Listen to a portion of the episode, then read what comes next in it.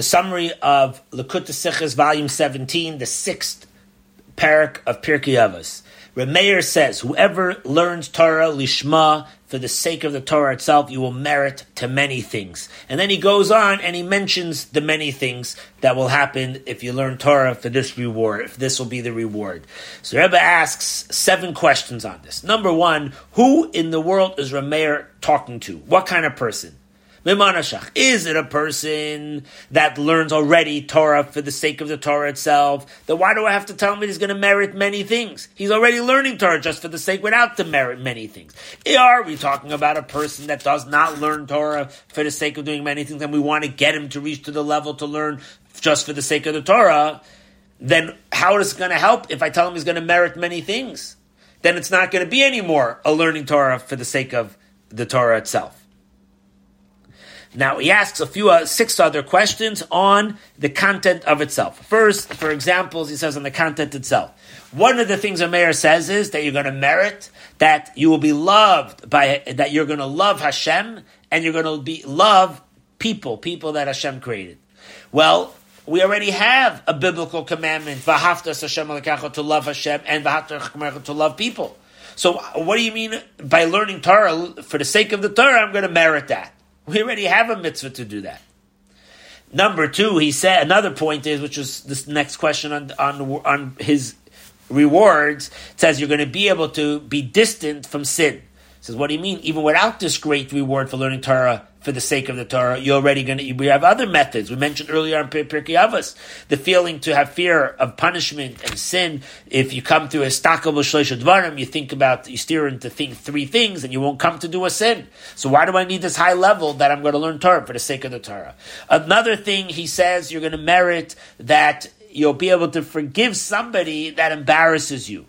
That's not really the highest level. The highest level is that it shouldn't even bother you when somebody embarrasses you. Not that you feel the pain somebody embarrasses you, and then you're going to forgive the person. And then he asks a few example questions on the wordings of things he says there. He says you're also going to get reward that you're going to be enclosed by humility and fear.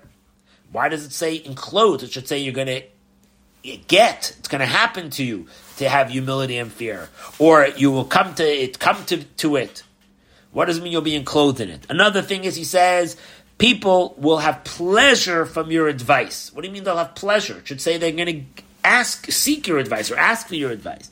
Another thing is he says it's going to bring you to be uh, exalted, and you're going to have these two merits that you're going to be elevated, megadalta, umaramanta, you're going to be exalted. What are these two different choice of words? You're going to be elevated and exalted. Why these two words? So to explain this, the Rebbe says we have to understand a few things in the wording of Rameir. Number one is when he says "Kala oisik b'Torah lishma." That means there's two things: toiling for the Torah and for the sake of the Torah. Those are two important aspects here: the toil and the for the sake. When it says for the sake of the Torah, means purely for the idea of learning the Torah, the, the wisdom of the Torah. No other benefit, not even a, a, spiritual benefit. A spiritual benefit, for example, to learn Torah, to know what to do, how to practice the mitzvahs and so on. But for that, you don't need to have the so that's where you need to have learning for the pureness of it, not even for a holy reason. Then when it says to toil, toil means I'm completely into it. I'm so absorbed into it, like a person that does business, that your mind, day and night, you're all about learning the Torah, your whole emphasis, everything, you, you can't take it off for a second. That's called toiling in it. Now, since we're talking about a person that's toiling in it, a person could ask a question, since the Talmud says that whoever says, I, I have the Torah, I, I have, uh, all I have is, I'm full of Torah. Even Torah you don't have. Why? Because you must have gemilas chasadim. You must have deeds of righteousness, of kindness also. You have to have both. So you could ask a question. If I need to have also the quality of doing good deeds, how do you have to do good deeds? You have to be a worldly person. You have to know what's going on. What are the needs of other people? What's bothering them? How could I be of help? You have to be involved in, in all kinds of worldly things, let alone if you're going to be in community things. So how could it be that if you're going to be learning Torah for the sake of the Torah, you that you'll also have an understanding on worldly things? So for this, Remeir comes with a novelty idea. And that's what he tells you carefully in his words. He doesn't say if by toiling in Torah for the sake of the Torah, you're going to get reward for it. He doesn't use the word schar. He uses the word zoiche lidvarim harbi. You're going to merit to many things. There's a big difference. Reward means it's comparable to the effort. I do 50% work, I get 50% reward. Whatever the effort is, you get reward back. That's called reward. Merit is something else. Merit is you gain something that's way beyond the efforts that you were put in. And that's what he's trying to teach you here. The person who learns Torah just for the sake of Torah, something is going to happen to you that's going to make it easier for you. You're going to merit. You're going to get something easier for you. You're going to be zoiche to many things that you'll get it through work, but much easier than anybody else that doesn't learn Torah for this level. What is that?